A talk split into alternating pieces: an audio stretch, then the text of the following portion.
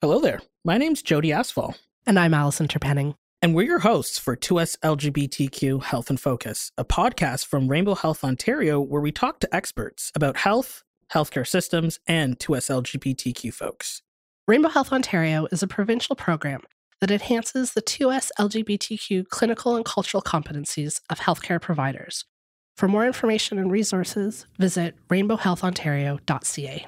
With gratitude and respect, we acknowledge that we have recorded this podcast on the traditional territory of many nations, including the Mississaugas of the Credit, the Anishinaabe, the Chippewa, the Haudenosaunee, and the Wendat peoples.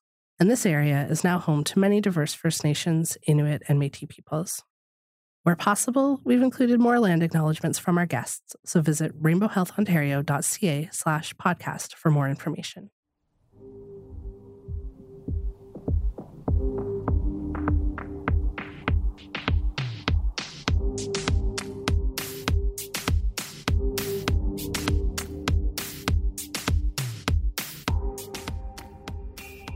So, this podcast is about 2S LGBTQ health. So, I want to ask you this, Allison. Why does this interest you?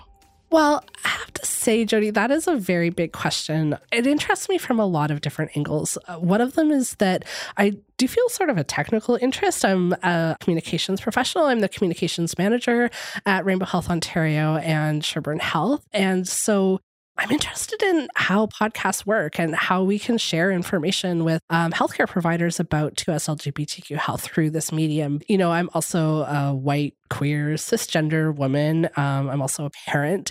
And I think a lot about how I can work um, in alliance with my queer and trans siblings to improve healthcare for all of us. So that's where I'm coming from. Jody, what is your interest in 2S LGBTQ health? So let me start by saying, as a black, queer, trans person, I have navigated the healthcare system and I have experienced, unfortunately, firsthand the gaps in, in healthcare. And so this is something that is so close to my heart, uh, being that, you know, having firsthand experience, seeing for yourself where there's so much room for improvement. Um, it really sparked a passion in me throughout years in my life, I've spent some time working with different community building initiatives. Um, I did a lot of volunteer work in Durham Region, and through speaking with other trans folks, it, this seems to be a tale as old as time that healthcare is just not equipped for trans folks, right? For trans and gender diverse folks specifically. And so that sort of sparked my, you know, my want, the big why as to why I'm here. Now, in my current role, I work as a clinical system navigator with Rainbow Health Ontario. And, you know, th- this is something that, again, this is something that I do day in, day out.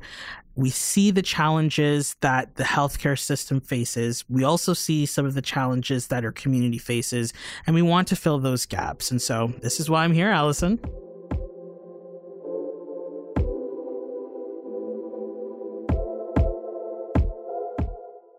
Today's episode is all about medical education. Okay, so I've never been to medical school, and I don't think you have either, Jody. Nope, no need to call me Dr. Asphalt. So, do we know anyone who could give us an idea of what's going on in medical schools? Yes, actually, I had the great privilege to speak to a new doctor who feels so strongly about the state of medical education and changing it that they helped start a national organization for queer medical students. My name's Ness, she, they pronouns. Currently uh, an internal medicine resident here in Newfoundland, but I trained uh, in Ontario at Western University. As a medical student, there was a push for more connectedness among queer medical students across the country. So I helped to start the Canadian Queer Medical Students Association to kind of respond to that need. And here we are, four years later, still working hard and doing good things. So, Ness, um, I want you to tell us a bit about the origins of CQMSA. How were you formed, and more specifically, how do you operate, and what are you currently working towards in this current moment? we started in 2019 to respond to a need. And the need was uh, queer medical students across the country not really having any way to connect with each other, meet each other, or work together. As a medical student, before the CQMSA was formed, I had been responding to quite a few different needs for research, a few different needs for, you know, better education within medical schools. And a lot of my colleagues who were at other institutions were doing very similar work. And we were duplicating a lot of work kind of in our own individual silos in our own individual medical schools. So this this organization was formed to respond to that and kind of ensure that we could all put our best foot forward and all we're stronger together. And if we can work on all, all of our projects harmoniously and synchronized, then we're not duplicating as much work. So that was goal number one. And goal number two is just to meet other really cool gay people in med school. Yeah, absolutely. Any opportunity to connect with the community, I think, is a valid opportunity indeed. Yeah, exactly. I'm curious, what sort of learning experiences are you hearing from med students currently? Sadly, the experience medical students have is incomplete. That's kind of the word I would use to describe it. A lot of medical students are describing to us that they will have kind of a one off lecture titled, you know, LGBTQ health. It'll give very brief overviews of all of the different, quote, letters in the acronym and what they all mean sometimes the information is just blatantly incorrect. And there will be, you know, maybe a, a, workshop on how to use someone's pronouns or how to use pronouns in a clinical context appropriately. And then that's it. And queer health is so much more than that. Like when you talk about social determinants of health and how many queer people just have worse health outcomes in general, we need to be talking about that in, in medical school. Like our future doctors need to know how to handle that. And they're just not learning that, unfortunately. The additional frustrating layer on top of that is that a lot of schools are doing what they consider to be their best to teach this. But unfortunately, the way they go about that leaves our queer students feeling one the burden of of having to teach their colleagues and two stigmatized honestly because the curriculum itself is full of stigma it's full of you know stereotypes. So that's kind of the twofold pieces. One our students aren't safe in medical school and two allies and non-queer people are not learning anywhere close to what they should be.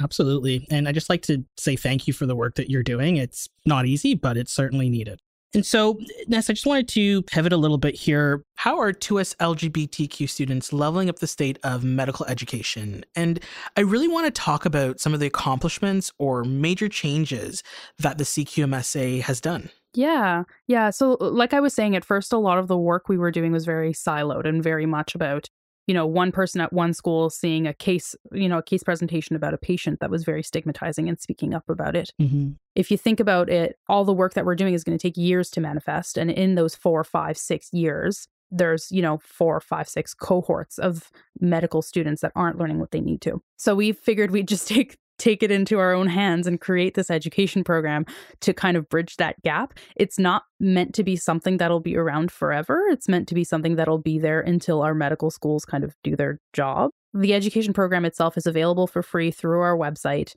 There's absolutely no fee for participating. It is just a collection of resources that already exist for free on the public domain that we have just kind of pulled together and organized into defined modules with some practice questions and some activities and some, you know, just thinking through problems uh, attached to it just to make it a bit more complete and a bit more interactive. But it's all things that already existed. We just decided what we wanted people to learn or what medical students were telling us they needed and and made sure it was out there and accessible and so far over 100 medical students across the country have completed the entire program that's amazing yeah, since its launched a year and a half ago, that's a hundred people who took it upon themselves to learn what they could to show up for their patients in the future, and that's that's a really beautiful thing. Yeah, not easy task given the the workload as well. So hats off to them. And we didn't make it easy either. It's some people have told us it t- takes them above twenty hours to complete. Um, so it's not not an easy education project because there's so much to know and there's so much to learn about. And once you get past, you know, module 1 about this is what a gay person is and these are what pronouns are and you start delving into the stats about, you know, d- different cancers and how they affect uh, queer people, HIV and the history behind that, stigmatization in the workplace and all of these kinds of things and you realize this is a really big topic to tackle. Um, and then we have a our resource development team has is still working on, but has developed a set of um, trans health guidelines per province. So essentially taking a province at a time and going through what is the legislation, what is available, what are the resources that are in place, you know, what does a trans person need to do if they want to transition, if they want to change their ID cards or anything like that, and has put together this really beautiful comprehensive document per province in English and in French, which are all available on our website for any clinician or or any medical student that wants to help guide their patients through that process. And we have, I think, five or six different provinces up, and the rest are coming very soon. So a lot of good work.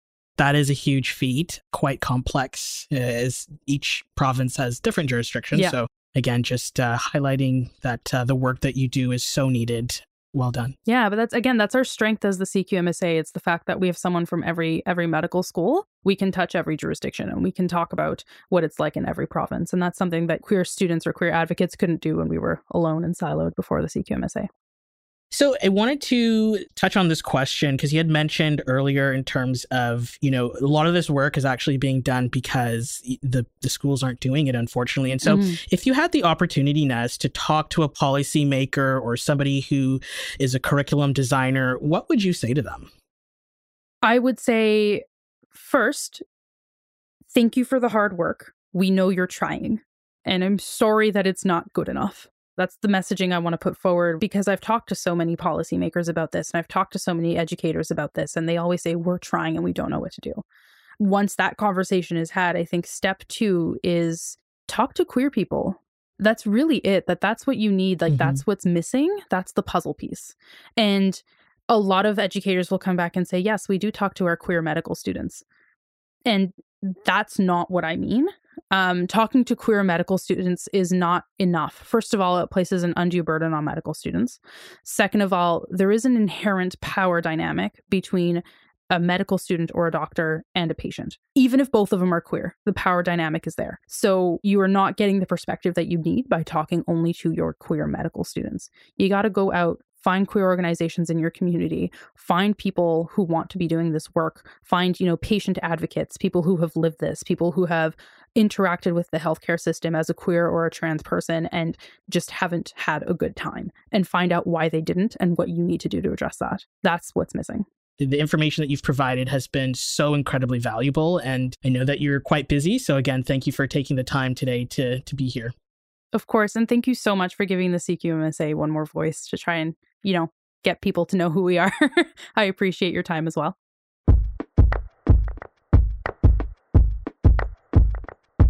To add a quick note as well, the CQMSA has come up with eight recommendations for building a standardized curriculum that were presented to the Association of the Faculties of Medicine of Canada, which is the accrediting body for med schools. And those recommendations are currently under review.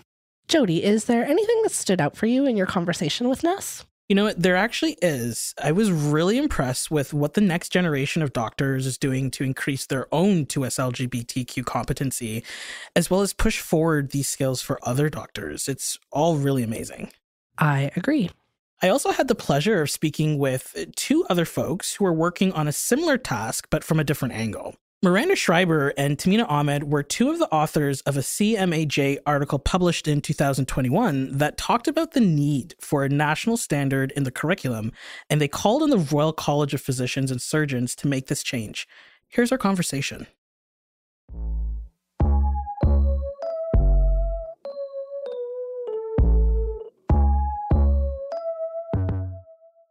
Thank you for being here to the both of you. So, why don't we start with Miranda? Uh, if you could, tell us a little bit about who you are and what you do. Hi, I'm Miranda, she, her pronouns. I'm a Toronto based writer and researcher, and I've been looking into questions related to queer and trans healthcare and queer and trans health inequities. So, I'm here with my colleague to talk about one of the articles we published in 2021 looking at how we can ideally standardize healthcare education for um, our communities. Excellent. And Tamina, why don't you go ahead and introduce yourself and tell us a bit about what you do? Sure. So I'm uh, I'm Tamina Ahmed. Uh, she her pronouns. I'm currently a physician in endocrinology, which is the study of hormones, uh, over at Toronto Western Hospital. But I have been a advocate and expert in this field for many years. We've been publishing on 2S LGBTQ education uh, from the medical perspective. Uh, so I'm, I'm happy to be here. In 2021, you wrote an article for the CMAJ titled The Case for a Canadian Standard for 2S LGBTQIA plus Education. Can you give us a summary of the article and process?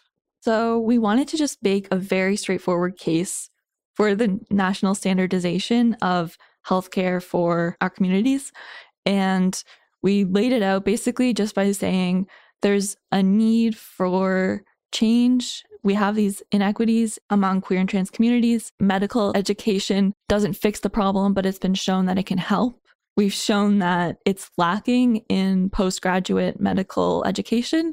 And here are some ways it's been demonstrated and proven empirically to make a positive difference. So it was that straightforward of an argument. It was like pretty easy to make that kind of a claim because all the work's actually already been done by people.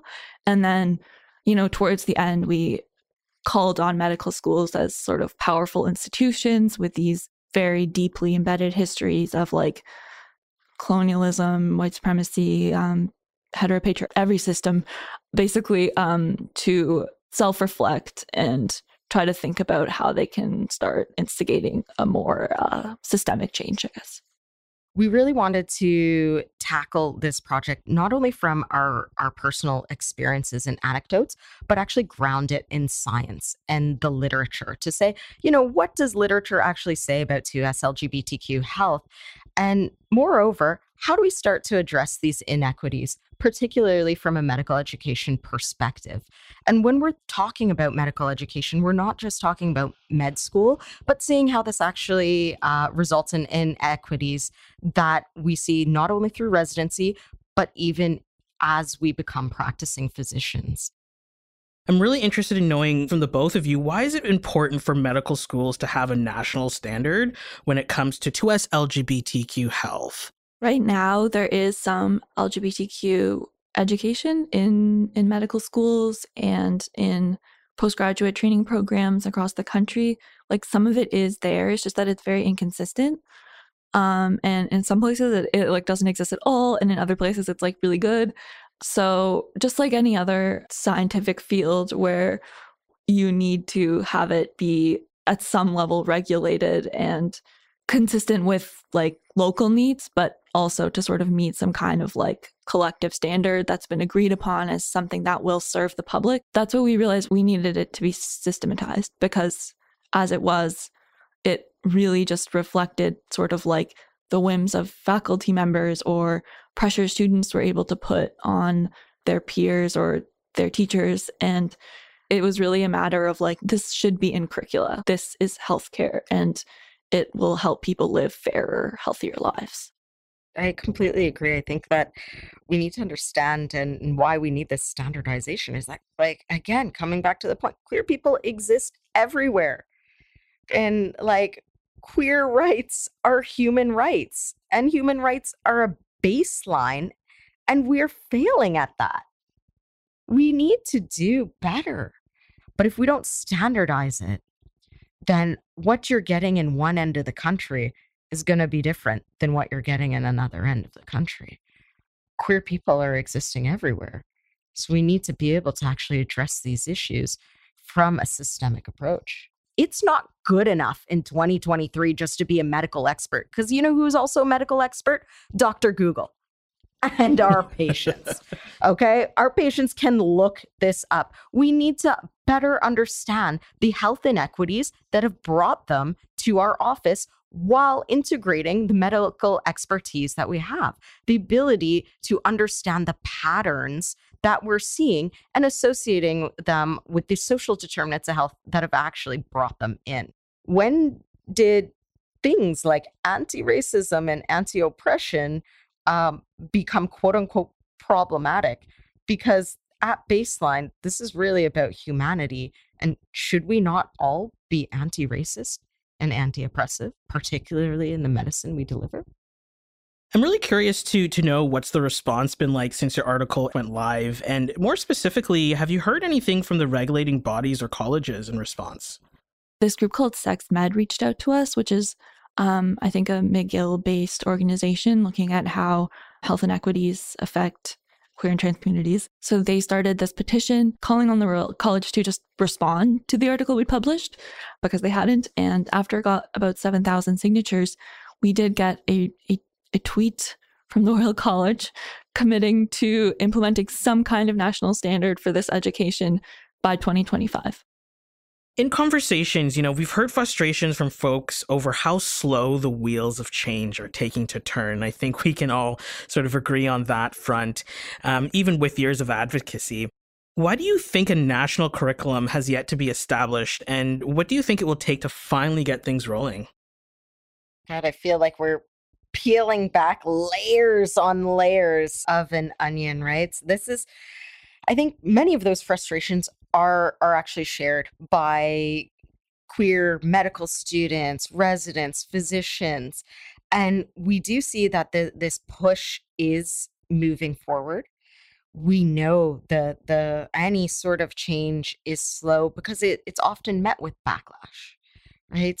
And it's met with evolving language and what's the appropriate language that we should be using now such that it is not outdated by the time something is instituted right?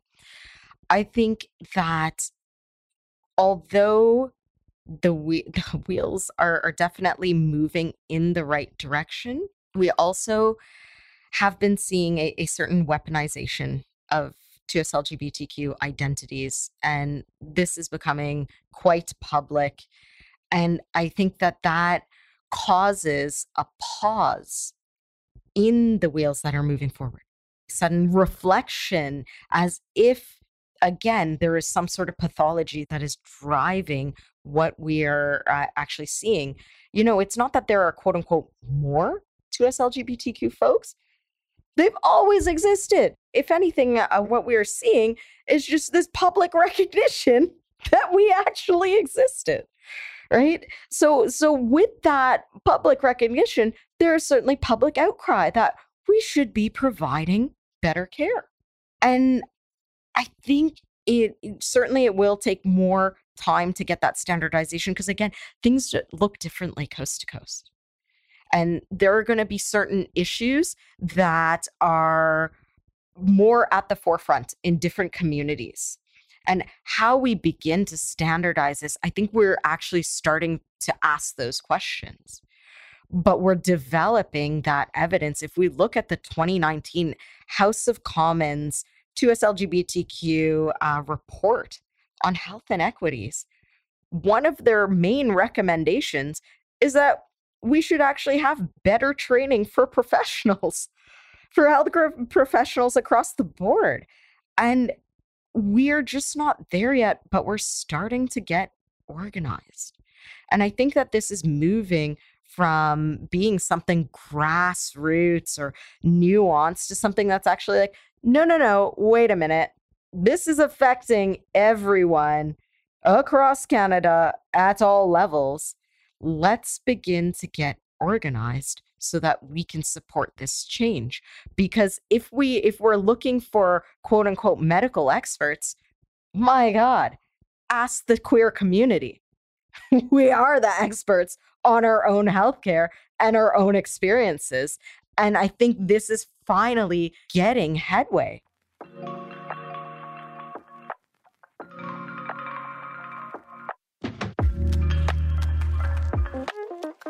I encourage folks to take a look at our show notes page at rainbowhealthontario.ca slash podcast to find links to the original article, as well as a response from the Royal College of Physicians and Surgeons. You'll also find more information about the CanMEDS framework the Royal College is introducing to bring EDI to the forefront of medical education. For our next segment, Sil Hernando talks to doctors Amy Bourns and Anna York Lyon about the Enhanced Skills Fellowship in LGBTQ health and the ways this model helps train the experts of tomorrow while building community.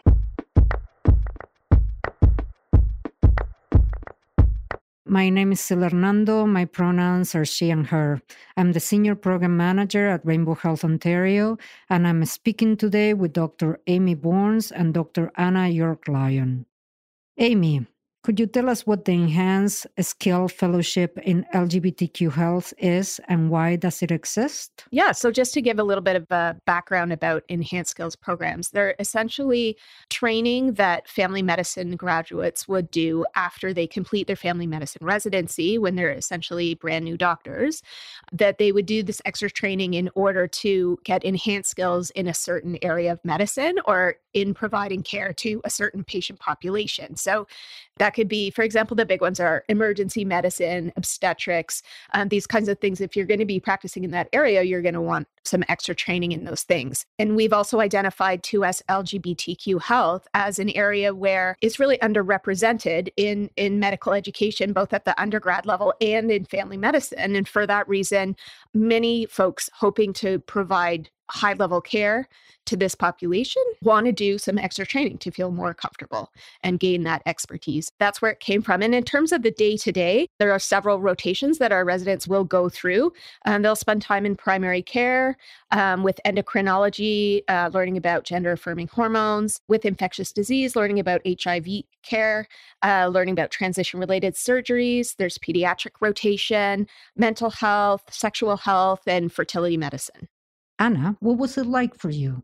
So the uh, the LGBTQ plus enhanced skills program was a really lovely experience. Um, I went into it with the goal of learning more, both uh, like a greater depth of knowledge and also to learn it as quickly as possible. Um, so, like Amy mentioned before, there was not as much education as I had wanted um, around certain topics um, in medicine, like in medical school and then in residency. There are a bit more now than there was when I was doing it. Um, even just like some of the programs developed just as I was as I was leaving. I wanted to be able to provide care to a lot of patients quicker essentially. And i knew that if i had graduated residency not done the program that i could then you know slowly learn and attend workshops and you know connect with people and and kind of gain a few patients over time and i would be able to gain the skills. But i really wanted to be able to increase access faster. And so that was part of it for me was being able to gain those skills quicker. And so yeah it was a really lovely experience. It was in 2020 and so it was a bit full of COVID and, you know, restrictions and things like that. A lot of like virtual care. But I got an opportunity to connect with some really lovely providers um, in, you know, endocrinology and, you know, through the Women's College Surgery Program, a lot of primary care, a lot of integration of some of the ideas from the specialty clinics into primary care um, every week, which was really lovely. I could bring it from a rotation in like psychiatry on Tuesday and then kind of come back and run it by one of the preceptors I saw on Friday. And I think that it also really gave me a chance to meet some people that have been able to be either mentors or I've been able to go back to now that I'm a bit more independent. I'm doing it on my own in a different city. Um, so when I have questions or concerns, um, they're not these like nameless or like faceless people that I don't know. They're people that I've talked to and felt comfortable with that I can reach out to and ask questions. Um, and it's made my further learning also much better. It sounds a little bit like building a community of practice.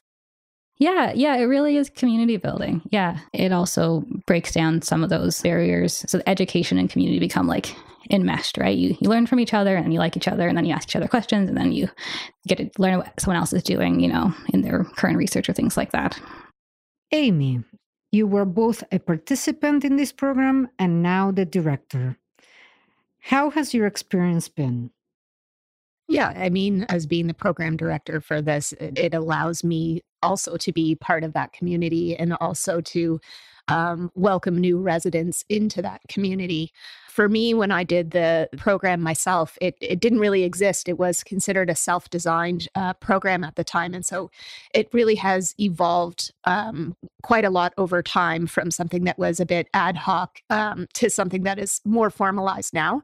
But when I did the program, I, I had an amazing time. It was um, I, I, had the opportunity to actually travel around to a lot of cities uh, in Canada and the U.S.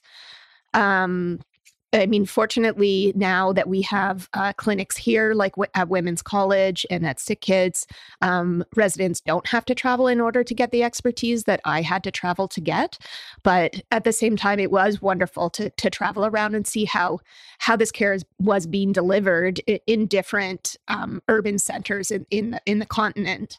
I also feel like I really found I really found my place in medicine when I when I did this program. Um, I you know I enjoyed uh, the learning and I enjoyed seeing patients, but I just found an area that I felt like I could like fully be myself, um, you know, use my strengths, use my lived experiences, and really feel passionate about what I was doing. And so I really found a place that I could thrive, sort of as a as a person um, and as a physician. Um, and yeah, it's also as the program director really nice to be able to sort of represent this area of medicine, sort of at the uh, Department of Community Family Medicine at University of Toronto. Um, just sort of having a seat at the at the table, having that administrative position, and um, yeah, and just representing uh, the area of medicine uh, amongst other areas of important areas of family practice uh, that that residents are learning more about. One of the goals of this program is to help create more expertise in the field of 2S LGBTQ health. Why is this expertise important? So, when we're talking about expanding medical education across the country, we really need people who can speak from a, a place of expertise um, when they're developing curriculum and um, when they're teaching these topics that, you know, often really require a nuanced understanding of the community and queer and trans patients' health needs and, and how to break down the, the barriers to care that exist. While we hope that there's going to be a basic level of competencies for all graduating physicians, we are always going to need people who have that uh, additional expertise to speak with confidence to to do teaching and and to act as a resource to other providers when complicated cases arise.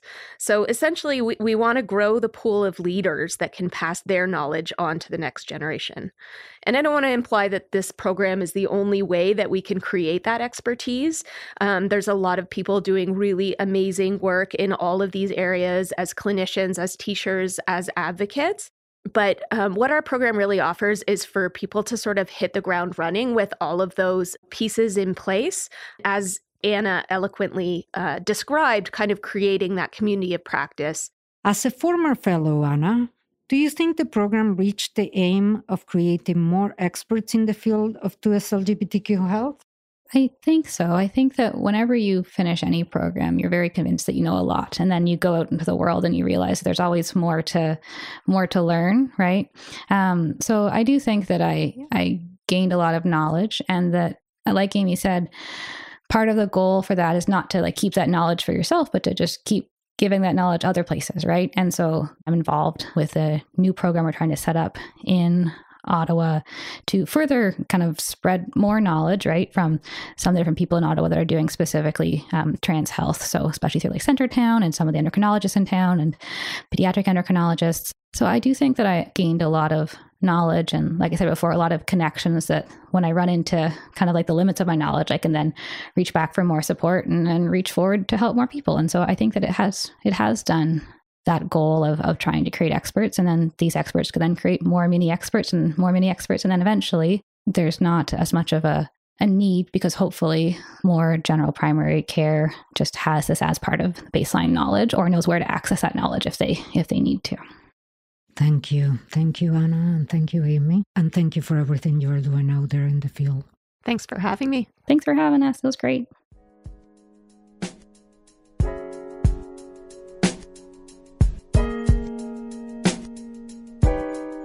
Anna's words on sharing knowledge are really at the heart of what everyone we've spoken to so far is trying to achieve.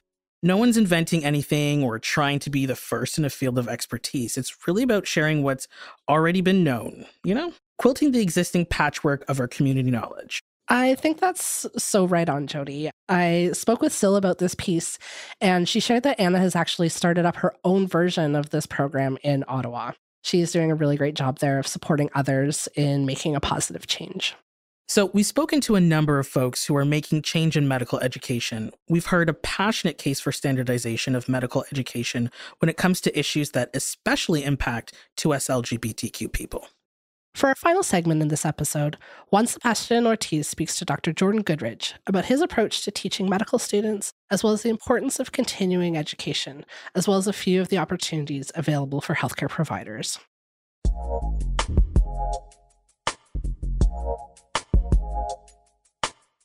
Hello, my name is Juan Sebastian Ortiz. pronouns they, them, or he, him.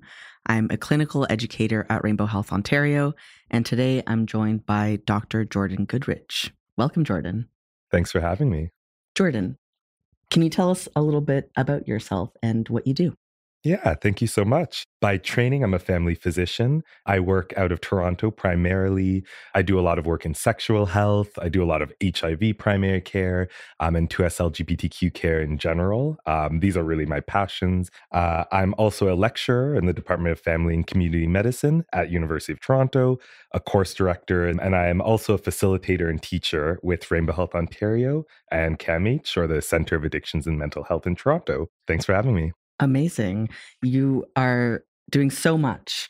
Uh, can you tell us what are the ways that you are teaching both the next generation of providers as well as established doctors about 2S LGBTQ health? Yeah. So, um, in terms of the next generation, um, I guess I'll primarily focus on my work with the University of Toronto in the MD program. So we're training the next generation of doctors to be competent and to deliver culturally safe care to, uh, to 2S LGBTQ populations. Um, so pretty well. The program has intentionally positioned um, some material in 2S LGBTQ healthcare and sprinkled it throughout the curriculum. Um, so these are things like terminology, definitions that are used by sexual and gender minority groups, important health topics and health disparities in these populations, actual interactive clinical skill sessions that are intended to help train our next generation of learners to be able to you know speak confidently and professionally as well as empathetically with these populations. So i'm really really passionate about that work. I think that the university of toronto uh, i am a little bit biased but i'd like to say has done a really great job of uh, really boosting and, and, bolstering the material that it has within the curriculum. I'm a course director as well, so I get to have a direct say in some of that material, which I'm really fortunate about.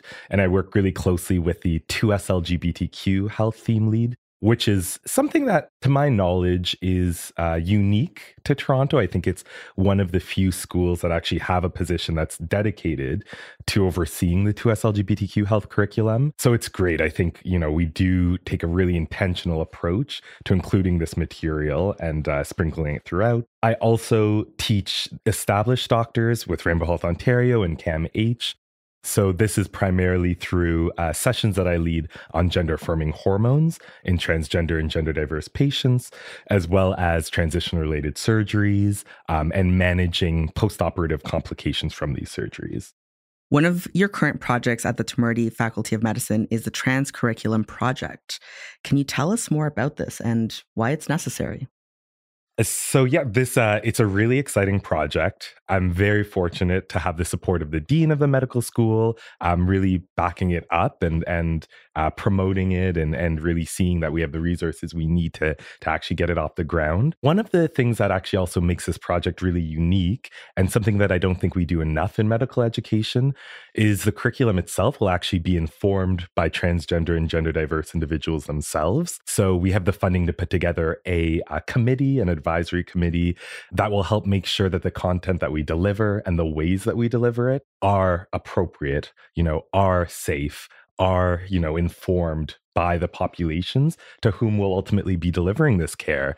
We recognize that transgender and gender diverse populations have been historically underserved and continue to be underserved.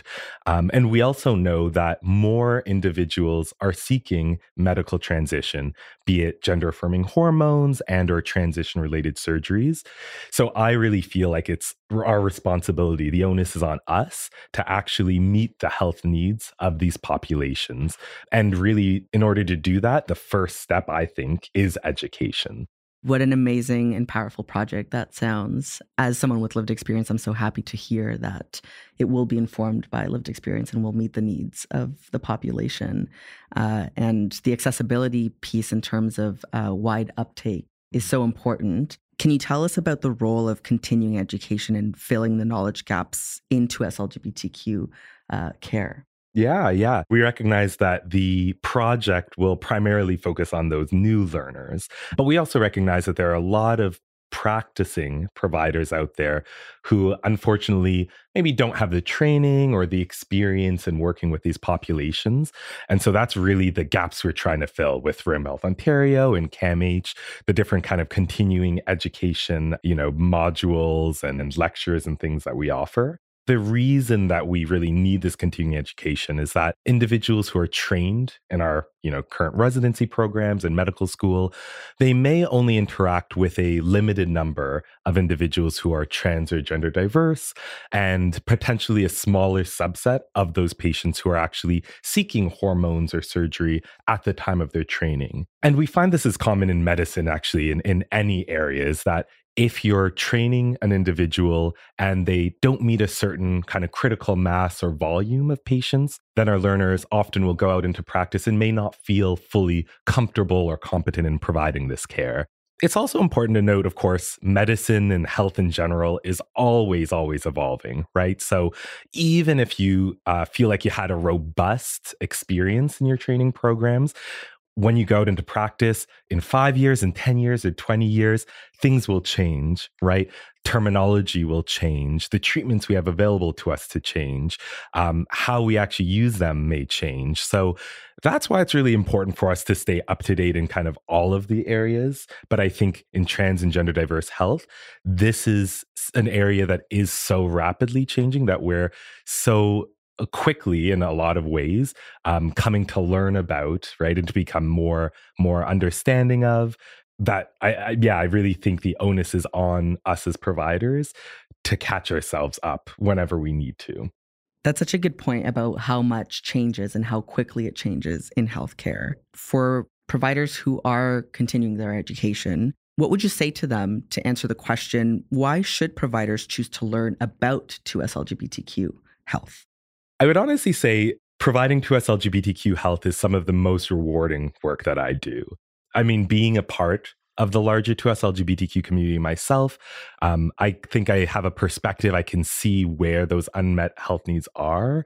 Um, and it's disheartening to see, right? I, I think that it's something that hasn't received as much attention or priority as some other areas in medicine but I can see the real positive impact we have by focusing on and prioritizing these populations, right? One of the um, examples I like to highlight in terms of the impact that our care can have is the mental health of our populations, right? We recognize that for different reasons, for being minority individuals ourselves, from facing discrimination day to day, you know, we face something called minority stress. And we know that that can impact so many different aspects of our lives, our physical health, our mental health to the point where we see from a, a study called the Trans PULSE study 27% of individuals who are trans and gender diverse who want to seek medical transition but are unable to access it actually have attempted suicide in the last year.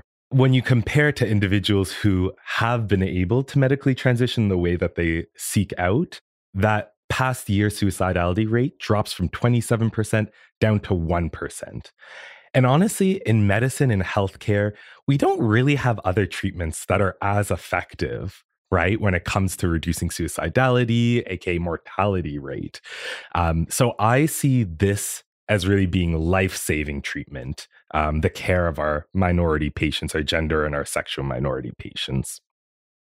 It absolutely is life saving care. Uh, and I can think of many examples in my own experience uh, where affirming care has uh, absolutely changed my life.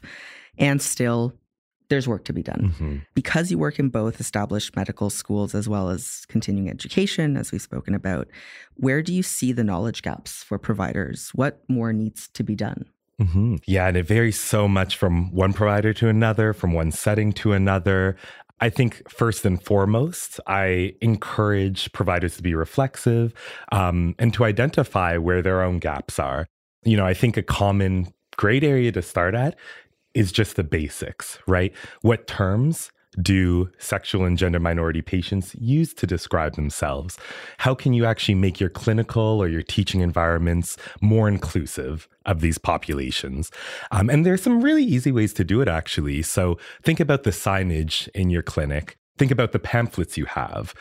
Are you representing different minority groups, be it racial minorities, religious minorities, sexual and gender minority groups. Do you have a rainbow flag or trans flag anywhere in your office? Right? These visual cues alone can make a huge, huge impact um, in helping an individual feel more comfortable in, in your environments, right?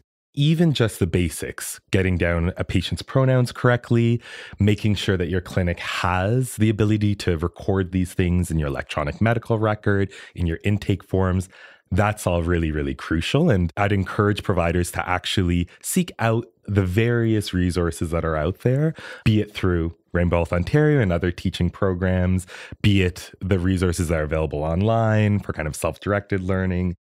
Can you tell us more about CAMH's ECHO program?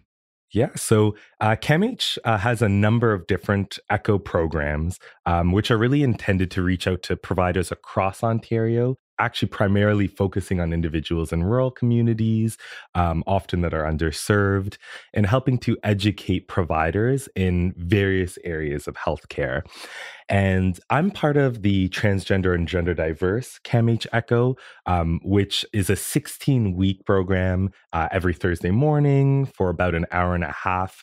And each of the weeks, we um, we have a lecture that's dedicated to the area of transgender and gender diverse health, be it psychotherapeutic approaches with these populations, um, be it um, other conditions that disproportionately affect these populations, hormones, surgeries, lots and lots of different topics. But it's also an opportunity for providers to actually bring cases um, that they have, that they patients they've interacted with, um, or that their colleagues have interacted with, where they need some additional help or support. Um, and really, it's great because we have a hub team um, that's composed of family physicians who do this care, um, endocrinologists, psychotherapists, psychiatrists, social workers, um, and the idea is that it's a community of practice where we're all able to help contribute and and help provide recommendation and support to the individual who brings forth a case. Um, so I highly recommend it to anyone who might benefit from this program. Um, it's free of charge. Um, it's it's a great way to make connections with other people who are doing this really meaningful and impactful work, um, and I think it'll have positive um, consequences down the road for really all the providers that are involved, and hopefully all of their patients as well. There's so many amazing resources out there, and so much to learn. What are some last words of wisdom uh, that you can leave our listeners with, and providers specifically? I just want to encourage everyone again you know this is work that you can do um, even if you feel like you're coming from a place where you know very little in the area of transgender gender diverse health whether you feel like you know a lot um, but you don't have quite the experience to do it you can do this work the supports are out there the people who are doing this work are really, really passionate about it and are always happy to help you, right? So, whether it be calling into the Rainbow Health Ontario mentorship call, whether it be uh, reaching out to other colleagues you maybe know who are doing this work, um, whether it's signing up for these training programs, I'd, I'd really encourage you to view yourself as someone who is capable of learning and of doing this work and that it doesn't have to be a specialized area of, of medicine that only certain providers can do. Beautiful. Thank you so much for joining us today, Jordan. And thank you for all the work that you do and being a 2S LGBTQ health champion. Thank you so much for having me. It's my pleasure.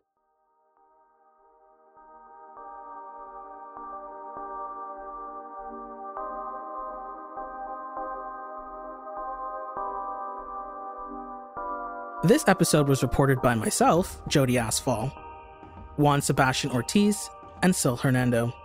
Production support provided by JP Davidson and Luke Quinton, as well as Talkback Studios and Pop Up Podcasting.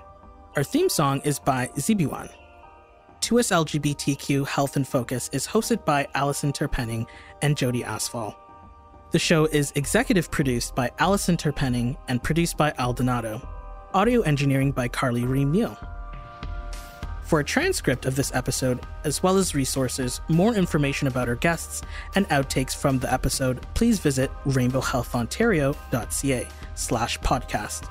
Rainbow Health Ontario is a program of Sherbourne Health, a dynamic provider of integrated health services, community programs, and capacity building initiatives that enable people and diverse communities to achieve wellness.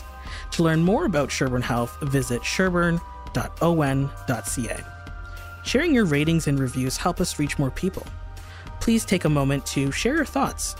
Thanks for listening.